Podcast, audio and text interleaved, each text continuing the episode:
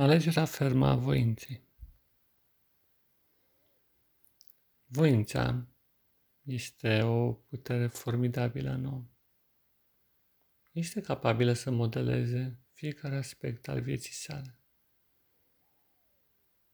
Dacă nu ar exista voință, atunci totul s-ar uh, topi, s-ar distruge. Voința are capacitatea de a-ți modela corpul și mintea conform unei anumite intenții pe care o ai. Această intenție nu trebuie confundată cu dorința, deși uneori intenția este captivă dorinței. Intenția reprezintă nimic altceva decât ceea ce îți propui să realizezi, să faci din tine, din viața ta, dintr-un anumit lucru. Și nu întâmplător, intenția trebuie atent cultivată printr-o continuă exercitare a voinței. Cele două merg împreună. De exemplu, intenționezi să mergi într-un anumit loc. Atunci, prin voință, îți canalizezi energia corpului și a minții pentru a realiza acel traseu sau acea călătorie. Intenția se cultivă încă din zorii vieții și reprezintă un act spontan al copilului când el își exprimă intenția solicitând părinților anumite favoruri sau lucruri. Când un copil își dorește jucăria, există o intenție puternică în acest sens care precede actul de a solicita sau de a dobândi, de a pune mâna pe respectiva jucărie. Mai târziu, în procesul de dezvoltare ca adult, intenția joacă un rol covârșitor vis-a-vis de alegerile pe care le face. Și această intenție poate fi canalizată într-o direcție ascendentă sau din potrivă, descendentă. Captiv diferitelor forme de informare în masă care ne manipulează mintea, este posibil deseori ca intenția, aceste semințe ale acțiunii, să fie preluată sau, mai bine zis, denaturată de către ceea ce vezi la alții sau, de ce nu, la ceea ce ți se prezintă. Și nu întâmplător, printr-o supraabundență de informații nefolositoare sau informații manipulatoare, se ajunge ca intenția ta să devină jucăria altora. Și atunci reprezintă un act de supremă înțelepciune să-ți recapeți intenția în dreptul tău, să-ți o reclam pentru tine. Și acum, te afli pe un drum pe care mergi. Intenția ta este de a ajunge până la capăt. Dar pe măsură ce pășești pe acest drum, la dreapta și la stânga sunt tot felul de persoane care încearcă să intre în dialog cu tine pentru a te abate, pentru a-ți modifica această intenție. De exemplu, întâlnești o persoană care dorește să se împrietenească cu tine și după o vreme, după ce mergeți o bucată de drum, el spune, știi, hai să mergem în cutare loc, normal altul decât destinația ta. Pe baza tovărășiei sau pur și simplu din neatenție poți consimți și deodată intenția ta a fost furată.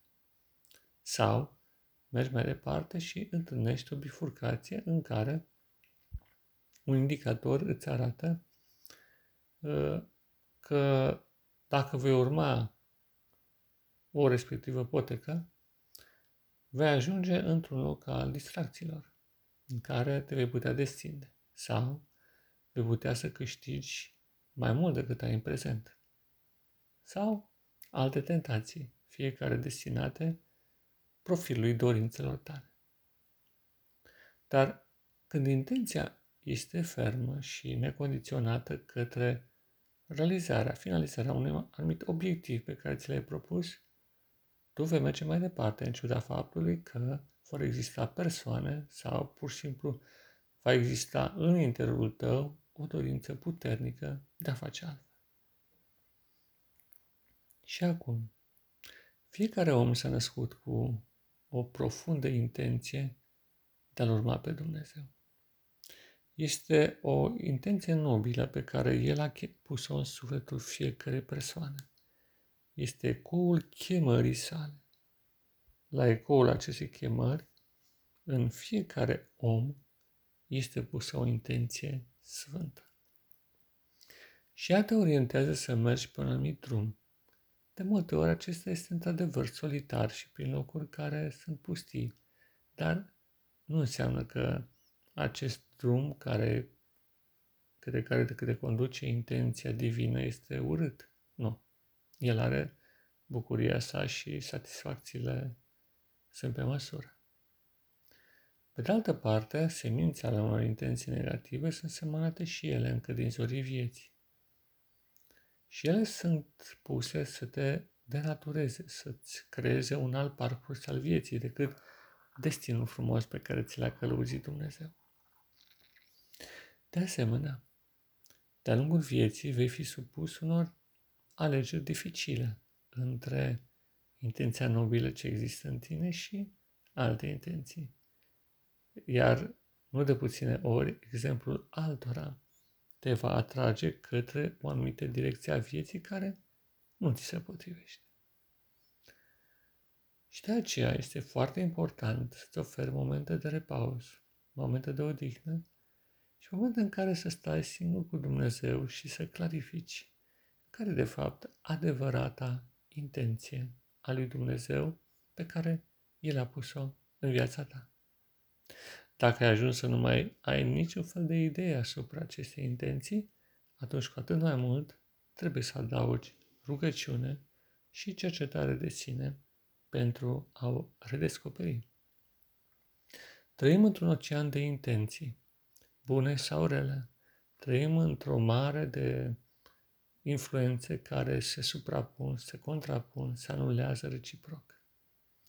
A merge mai departe către cetatea noului Ierusalim reprezintă un act de profundă voință care, axat pe această intenție divină, merge mai departe, fiindcă fără voință intenția rămâne fără efect. Dar fără intenție, voința nu știe încotro să acționeze. Cele două trebuie să meargă împreună. Intenția este interioară, eventual mărturisită prin cuvinte. Voința este în mare măsură exterioară și de rezultate care sunt vizibile, cuantificabile, mărturisibile, adică lucruri pe care toți le pot vedea. Așadar, astăzi, te rog foarte mult să examinezi și să descrii care este această intenție nobilă și sfântă ce se află pusă de Dumnezeu în interiorul tău și către ce anume te conduce.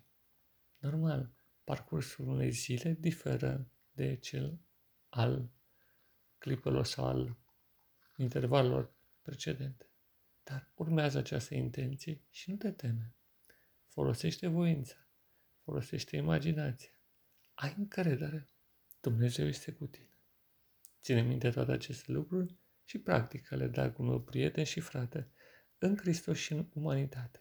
Pace ție, da, pace ție.